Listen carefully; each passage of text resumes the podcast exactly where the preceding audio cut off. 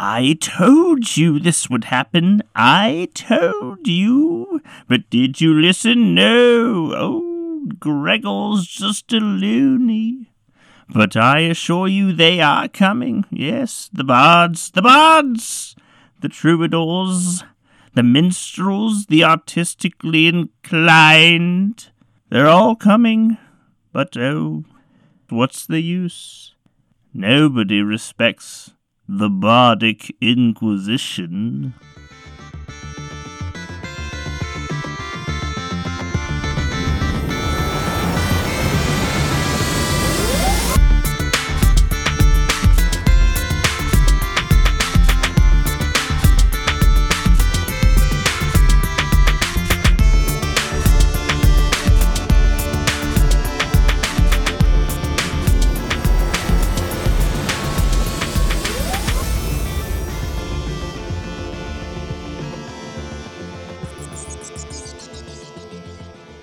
Hello, everybody, and welcome to the Bardic Inquisition podcast. I'm your host, Vince, and today I wanted to go over the Unearthed Arcana character origins document from Wizards of the Coast for 1D&D. Now, for those of you who have been around, you might notice that this is a repeat podcast, and to those of you who listened to my first rendition of this, thank you very much.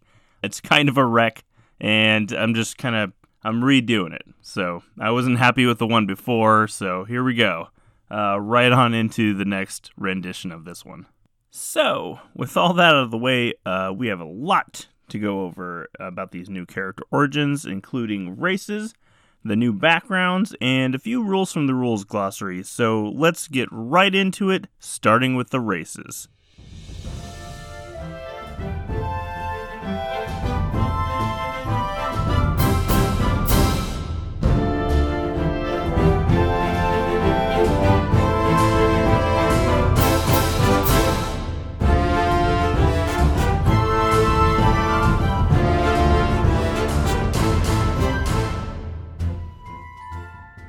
Now, before we get into the individual races, I wanted to point out a couple things, and that's number one, all of the races now just have a base 30 foot speed, uh, with the exception of the Wood Elf, which I'll get into when I get there. And then all of the stat increases that you would have gotten with your race before are now tied to the backgrounds. So that's going to be somewhat important because now your race kind of like just gives you a little bit more freedom. You don't feel pigeonholed into playing a certain race just because you're, say, like a barbarian. But with that out of the way, let's go ahead and get into the first race, which is human. Now, original Player's Handbook Human was relatively simple and it just gave you a plus one to all of your stats. This human, I would say, is closer to the variant human rules, though, from the player's handbook, so I'll be using that as the comparison here. So, for starters, we still have Skillful, which gives you a proficiency in a skill of your choice. That's not changing. However, we now have a brand new skill called Resourceful, which gives us inspiration whenever we finish a long rest, and we have a returning favorite, kind of, in Versatile before, this was basically the feature that gave us a feat at first level. Now it gives us an extra first level feat, which actually translates into us having two first level feats, but I'll get into that part later when we talk about feats. But let's go ahead and move on to the Ardling, which is a brand new race that we see in this playtest document. Now, I would say the closest comparison race we have to that are the Aasimar, that are from the Elemental Evil Player's Companion. Because, like the Aasimar, they're celestial in origin, but instead of looking just like a normal human, but you have an angelic guide, these guys are actually kind of like tieflings in that they're celestial blooded and they actually have animal heads based on which legacy or subrace that you choose. Starting off with the abilities, all Ardlings gain resistance to radiant damage and an ability called Angelic Flight, which a number of times equal to your proficiency bonus per day lets you sprout some angelic wings, which are spectral, and gives you a flying speed equal to your walking speed. Now, if you're in the air at the end of this movement, you do fall, but as long as you can get up to a ledge or something or find something to hold on to, you should be fine. Moving on to the legacies, though, first off, we have the Exalted Legacy. The suggested animals for this are cat, eagle, goat, and mule, and this gives you Thaumaturgy at first level, Divine Favor at third level, and Lesser Restoration at fifth level. Next, we have the Heavenly Legacy. The suggested animal heads for that are elephant, owl, pig, or stork, and this gives you Light at first level, Cure Wounds at third level, and Zone of Truth at fifth level. And to wrap it all up, we have the Idyllic Legacy. The suggested animal heads for this being bear, dog, raven, or toad, and this gives you Guidance at first level, Healing Word at third level, and at fifth level, we gain Animal Messenger. Now, it should be noted that each of these legacies is tied to a different celestial plane or good plane, with the Exalted being affiliated with chaotic good, Heavenly being associated with lawful good, and Idyllic being associated with neutral good. But as a final thought on this race, I would say it seems like a pretty welcome addition to the player's handbook, as it gives us kind of a furry race in the player's handbook, and it also gives us a celestial race that's actually in the player's handbook. Two birds, one stone, seems like a good addition. And moving right along to the Dragonborn, this one hasn't changed too terribly much we still have damage resistance based on your dragon origin choice, and we still get the draconic language, but we have a slight change in the breath weapons in that they are all 15 foot cones and require a dex save to avoid. And then we have uh, dark vision now on the Dragonborn, which is a nice, pleasant surprise. Like I said, hasn't changed too much, but I do think the addition of dark vision makes them infinitely more playable. Moving on to the dwarf. It's now just one race. Unfortunately, we do miss out on that heavy armor training from the mountain dwarf and that sweet plus two plus two, but we do still have dark vision, we do still have poison resistance, and we get the hill dwarves dwarven toughness. As for those starting tool proficiencies, brewer's tools are off the list, but we do still get to choose between mason's tools, smith's tools, or now jeweler's tools and tinker's tools. Now, stonecunning has been completely reworked. It no longer gives us knowledge of stonework or masonry, but instead now is a bonus action ability that gives us tremor sense, and we can use this a number of times equal to our proficiency bonus. But final thoughts on the changes here um, a lot of people might see the loss of the Mountain Dwarf as a nerf, but I think these changes are okay. I will miss the starting proficiency of the brewer's tools, but I think the new stonecunning ability seems like it's actually fun and might come up every now and then. But let's move on to an old favorite in the elf. Now, as a whole race, the elves have not actually changed too much. We still have dark vision, we still have Fey Ancestry, which gives us advantage versus the Charm effect. We still have Keen Senses, which gives us advantage on our. Sorry. gives us proficiency on our perception skill. And we still have Trance. But I did notice that each legacy is missing that Elven Weapon training. Now, moving on to the legacies, we have the Drow starting off and the only real change here is the lack of weapon training, of course, but also the lack of sunlight sensitivity. This is a huge boon. I'm so glad we don't have to worry about sunlight, am I right? But other than that, we still get dark vision of 120 feet, we still get the dancing lights cantrip at first level, faerie fire at third, and darkness at fifth. But moving on to the high elf, they still get their one cantrip, which starts out as prestidigitation, but we can change it on a long rest, and we now get detect magic at third level, and at fifth level we get Misty Step. The Wood Elf still gives us a speed increase of 35 feet, but now we gain the Druidcraft cantrip at level 1, Longstrider at 3rd level, and Pass Without Trace at 5th level. Noticeably missing is the Mask of the Wild feature for the Wood Elf, but Pass Without Trace at 5th level kind of replaces that. So that's okay to me. Overall, these seem like pretty decent changes. I'm okay with most of it, if not all of it, and I really, really like those extra little spells that the other sub races of elf get. Moving on to the gnome, they look similar on the surface, but there's actually some little tweaks here and there that I noticed. We still get dark vision, but gnomish cunning has actually changed to not specify that you have those intelligence, wisdom, and charisma saving throw advantages against magic. It's now just any intelligence, wisdom, or charisma saving throw. But as for the subraces, we still have the forest gnome and we still have the rock gnome. The Forest Gnome still gets the Minor Illusion cantrip, but rather than have that Speak with Small Beasts feature they had, they just get the Speak with Animals spell, which of course they can cast a number of times equal to their proficiency bonus, and they can use any spell slots they have to cast that spell.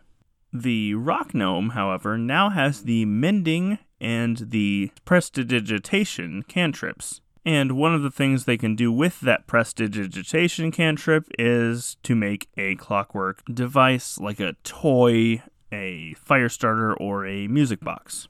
And it does cost 10 GP each time you do this. Fairly minor changes here, but noticeable all the same.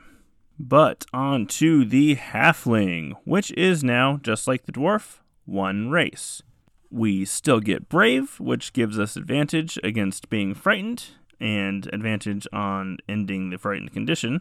We get the Halfling Nimbleness feature, which I believe came from the Lightfoot Halfling, which lets you move in between the space of any creature larger than you.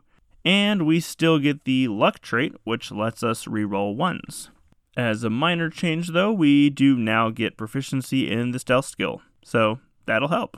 As for these changes, I think it's fine that the halfling is now one race. I don't know anybody that chose stout halfling, and if they did, it was for the stats. But as that's no longer relevant, I think this is okay. And now on to the orc. And notice I said orc and not half orc. The reason for this is that Wizards is kind of removing the half races from the player's handbook, stating that you can still play them but you basically just pick one race for all of your traits, and then looks wise, you can look however you want to um, as far as mixing the two races goes. But comparing the orc race here to the old half orc, we still get dark vision and relentless endurance, but now we have a new ability called Adrenaline Rush, which we can use a number of times equal to our proficiency bonus which basically just lets us dash as a bonus action and gain some temporary hit points equal to our proficiency bonus. It's a small boost, but I think it'll add up. As for the final trait here, we get the powerful build feature, which I believe comes from the Goliath race, and it allows you to count as one size larger when determining your carrying capacity and the weight that you can push, drag, or lift. This ability doesn't seem like it's too relevant for most people, but if you're the type of player that likes to loot all of the bodies and take their armor and weapons and stuff to resell later, this might be actually pretty useful for you. And now on to the final race in this document, and the one that I'm probably most impressed with as far as changes go, and that's the Tiefling. Just like before, the Tiefling still gets Dark Vision and still gets the Thaumaturgy cantrip, but that's where the similarities end, except for one thing, which I'll get to in a second, because now the Tiefling has legacies. Just like with the Ardling legacies, these are affiliated with different evil planes. Abyssal being associated with chaotic evil, Chthonic being associated with neutral evil, and Infernal being associated with lawful evil. Now, I'm going to do things a little out of order and start with Infernal first, because they're the most like the vanilla Tiefling from the Player's Handbook from 2014. The Infernal Tiefling gains fire resistance, they gain the Firebolt cantrip, which is new, they gain Hellish Rebuke at 3rd level, and 5th level they get Darkness. As for the new legacies, Abyssal gives you resistance to poison damage, the Poison Spray cantrip at first level, Ray of Sickness at third level, and Hold Person at fifth level. And finally, the Chthonic Legacy gives you resistance to necrotic damage, the Chill Touch cantrip, False Life at third level, and Ray of Enfeeblement at fifth level. There's no downside, there's no nerf. These are all additions, and I am loving it. But enough about races. Let's go ahead and move on to the background portion of this document.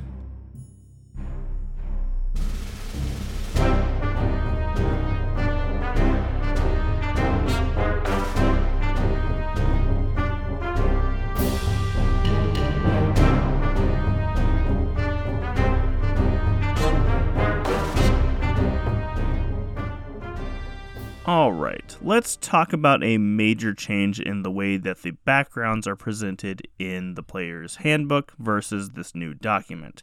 Whereas before, you kind of had a list of backgrounds to choose from, or alternatively, you could make a custom background. Now they suggest making a custom background, and then they have a list of samples just in case. But what all do you get with your background? Well, I have it right here in front of me. For the first thing is your ability scores. You now get a plus 2 in one ability of your choice and a plus 1 in a secondary ability, or alternatively, you could do 3 plus 1s. You get 2 skill proficiencies of your choice, 1 tool proficiency, and 1 language as well as 50 gold worth of starting equipment. Oh, and of course, you get a level 1 feat. But before we move on to the feats, I wanted to note just a couple of things about the languages here in this document. Um, in that Common Sign Language is now listed amongst the standard languages, and amongst the rare, we also have Thieves' Cant and Druidic, and I don't think those were in there before, but they are now. But let's go ahead and move on to the feats, starting with the alert feat.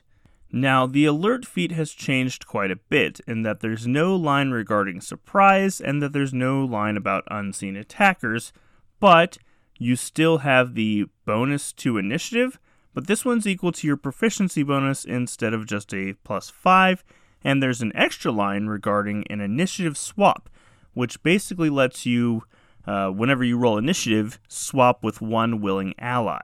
From a strictly metagaming standpoint, this does seem a little nerfed, as you can still be surprised and your unseen attacker enemies can still gain advantage on you. But I really do like the initiative swap line as it allows you to strategize with your friends at the beginning of combat and kind of really figure things out. Moving on to a new feat called the Crafter feat, this one allows you to gain tool proficiency with three different tools of your choice, gives you a discount of 20% when buying non magical items, and allows you to craft items with tools that you have proficiency with 20% faster. This seems pretty good if your group utilizes downtime, but if they don't really, then I would skip over this one. But on to one that I wouldn't skip, and that's the new healer feat. This one has changed quite a bit in that you can no longer stabilize a person using your healer's kit to 1 HP, but instead you can spend one charge of a healer's kit to heal a creature. Now, it does use that creature's hit die and it does spend that hit die, but it's still really useful being able to heal someone outside of a short rest, especially if you don't have healing spells. But that's not all this feat does, because it also has a second part called healing rerolls. Basically, whenever you roll a 1 using this feat or a spell to recover hit points, you can re roll the die, but you must use the new roll. Honestly, solid 10 out of 10. Whether you don't have healing spells and you want to help out, or whether you're a healer and you want a little extra buff to your healing, this seems like an auto include. Now, on to one that hasn't changed that much, and that's the Lucky Feat. Now, they did reword the part about advantage to where you can no longer turn your disadvantage into advantage, but the amount of luck points that you have are now equal to your proficiency bonus instead of just being a solid 3. Honestly, if you were using the lucky feat as intended before, this isn't really much of a nerf and is in fact a buff later on. But if you were trying to break it before using like the blinded condition to give yourself advantage, this is going to seem like a sad change for you. Now, as for the Magic Initiate feat, there's really only a slight change here as there are now just three spell lists to choose from and now you just pick the spellcasting ability that you use for these spells. So it really isn't much of a change in terms of the actual feat, but more of just an overall rules change that affects the feat itself. Now let's talk about a new one. This one's called Musician. What this feat does is it gives you tool proficiency with up to three musical instruments of your choice and it allows you to use those instruments whenever you take a short or long rest. And whenever you play a song at the end of a rest, you can give inspiration to all of your allies. The Savage Attacker feat, which is the next feat on our list, has not changed too much. It still lets you roll your weapon dice twice and choose the best result, but it now works with ranged weapons, whereas it didn't before. This change is probably not noticeable if you are playing a strength based class, but if you're like a dex fighter or a ranger, even, this seems like a big boon. Moving on, we have the skilled feat, which still gives you three skill proficiencies of your choice, but you can no longer choose tools like you could before in the player's handbook, and this one's actually repeatable now, whereas it wasn't before. And this is kind of crazy when you consider the new human race, as you can just pick the skilled feat twice. So, doing the math, if you are a human rogue with the skilled feat twice, you get three skills from the first skilled feat, three from the second for a total of six, four for being a rogue, and then another two just for your background. That's a total of 12 skill proficiencies. That is nuts when you consider that there are only 18 skills on that character sheet, meaning you're only not good at six things. But on to another one before I get too into the weeds, and into another one that I'm probably going to get into the weeds about again, and that's the Tavern Brawler feat. The new Tavern Brawler feat still has the enhanced unarmed strikes part of it, where you still do a d4 plus your strength, but it replaces the grapple with a shove, which is actually part of the attack instead of using your bonus action, and it's more specific about what kind of furniture you can use as weapons and what they count as.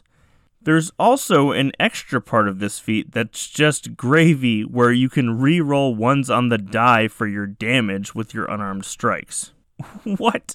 This seems crazy compared to what it used to be before which admittedly wasn't that great, but it seems really good now. But rounding off our first level feats is one that's kind of boring and really hasn't changed at all, and that's the tough feat. Basically, same as before, it just adds 2 hit points per level to your character. But that's all the feats. So let's go ahead and move on to that rules glossary and see what we can find.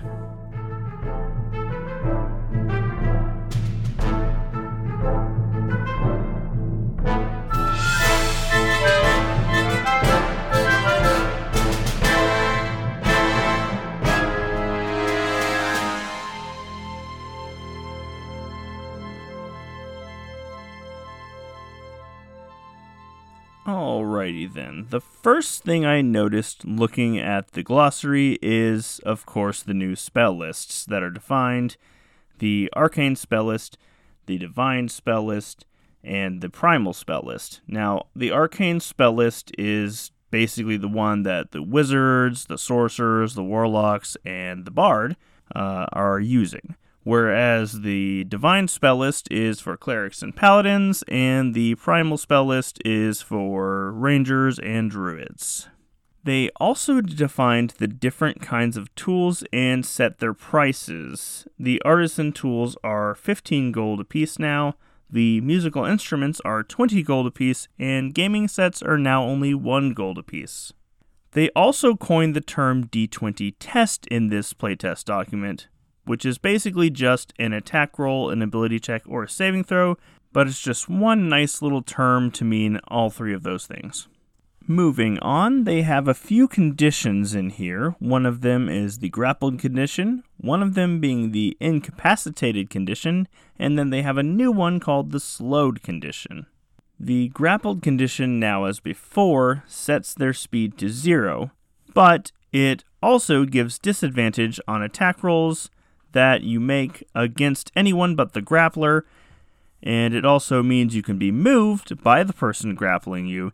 And in order to escape, it defines that it's now a dexterity or strength saving throw against the grappler's escape DC. And just like before, of course, the condition is also ended if the grappler is incapacitated or if you are moved by something other than your speed. Now, with the incapacitated condition, it still has the line about not being able to attack or take actions or reactions, but it also now specifies that you cannot concentrate, that you cannot speak, and if you are incapacitated when you roll initiative, you roll with disadvantage. Now, with the slowed condition being completely new, here is what it does. You have limited movement, meaning you move at half of your speed. Attack rolls against you have advantage, and you have disadvantage on your dexterity saving throws. Later on in this glossary, they do define a long rest, and they specify that you regain half of your hit dice rounded down when you take a long rest, and if you are interrupted but you've taken at least one hour of that long rest, you gain the benefits of a short rest. They also define tremor sense in this document, stating that a creature with tremor sense can pinpoint the location of a creature and moving objects within a specific range, provided that the creature with tremor sense and anything it's detecting are both in contact with the same surface. And a small note there that it says also Tremor Sense can't detect creatures or objects in the air, and that Tremor Sense does not count as a form of sight.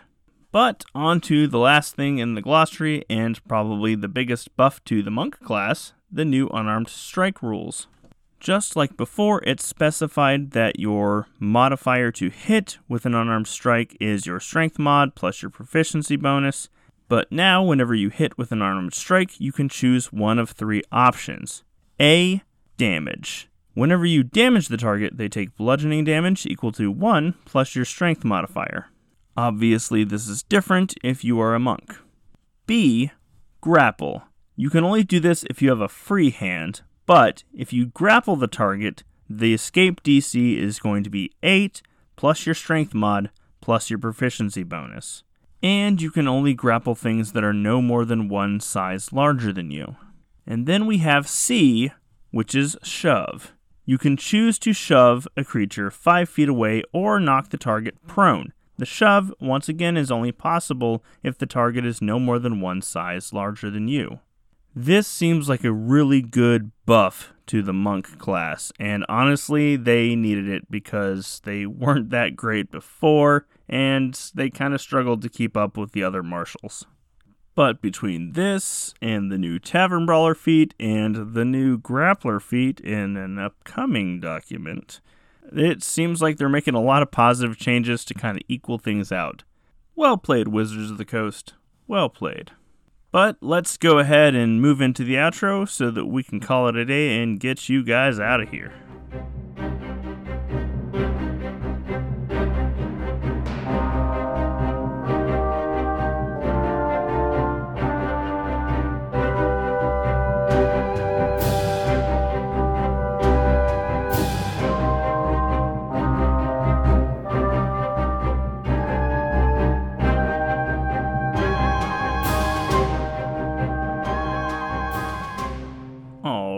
Guys. Thank you for listening to this week's episode of the Bardic Inquisition.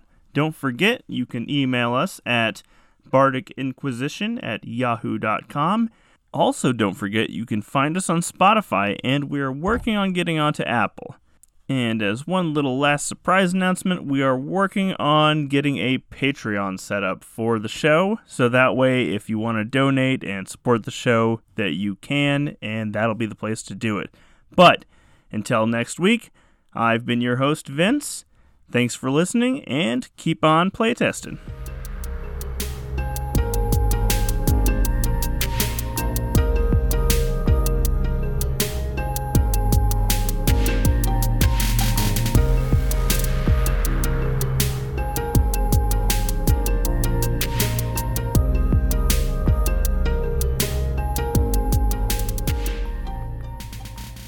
This podcast contains clips from Crunk Knight, Cortosis, Evil March, Heroic Age, Our Story Begins, and Unwritten Return, all by Kevin MacLeod.